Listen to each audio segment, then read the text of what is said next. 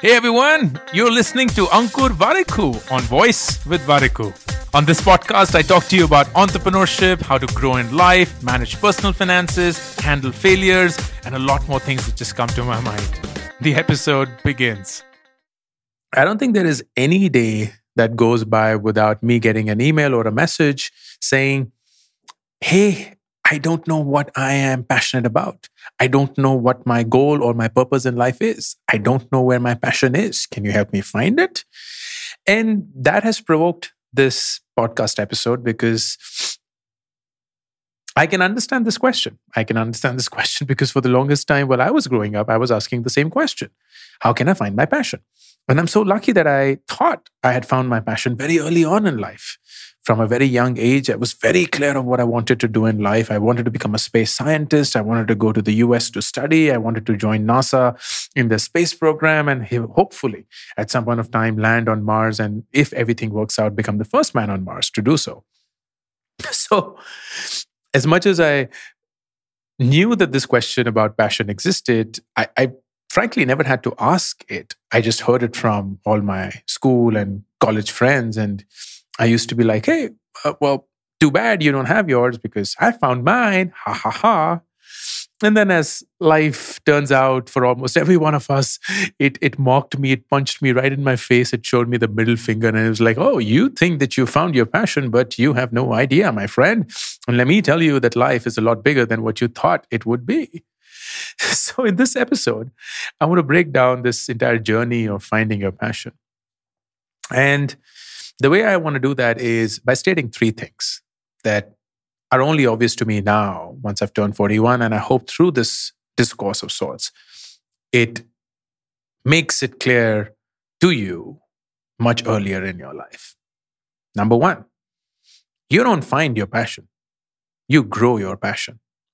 Your passion is not some hidden treasure that's lying in some random corner that you haven't yet chanced upon. Your passion is not something that is hidden behind some deep layers that you have to unfold and uncover, and then you will just, oh my God, my passion, there you are. None of that is going to happen. You grow your passion.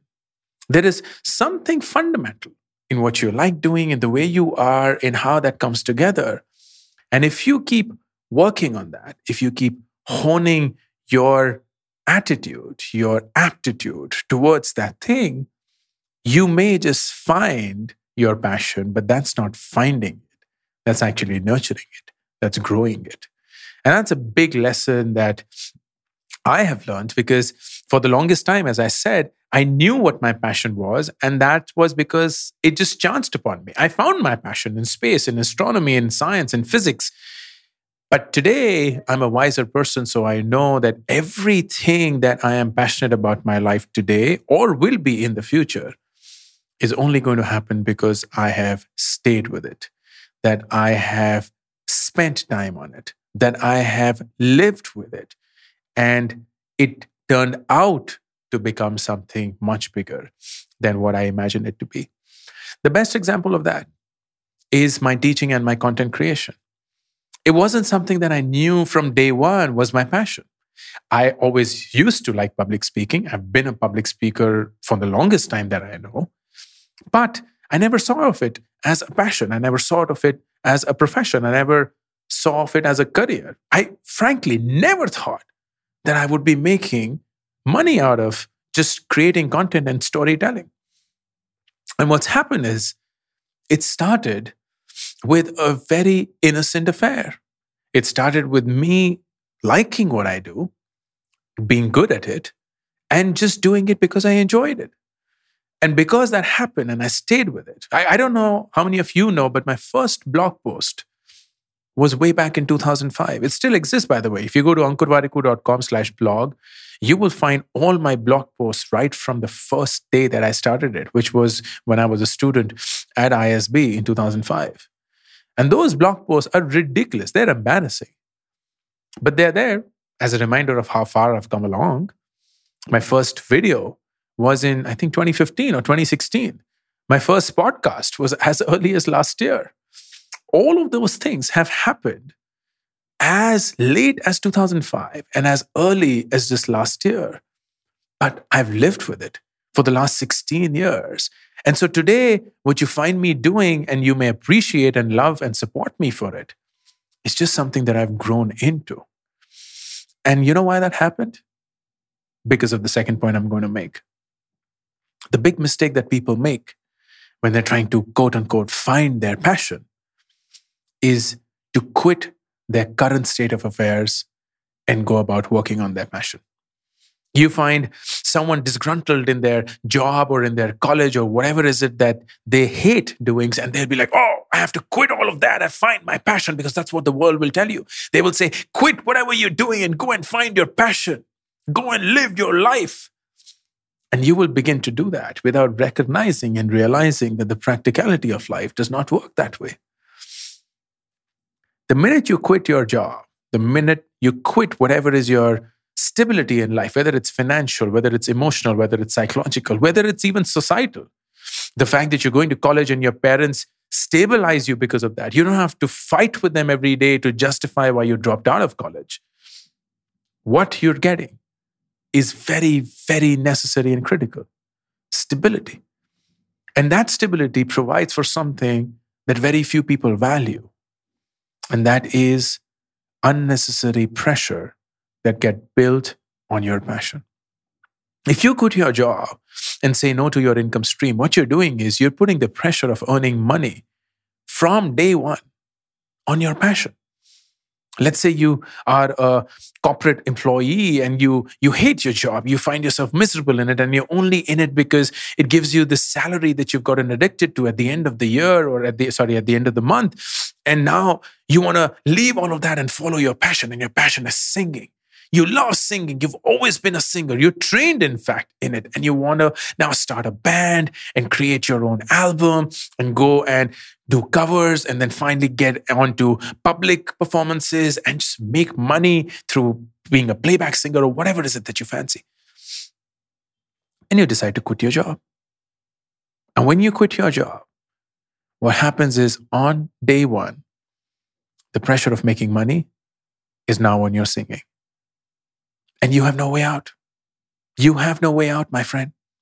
So, what's going to happen is, yeah, you may have some savings and you will last for three months, six months, nine months, 12 months. But the reality of life is that you will screw up.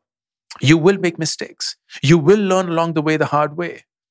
And what you want to have is the scope or the margin for error. You want to recover from the mistakes that you make.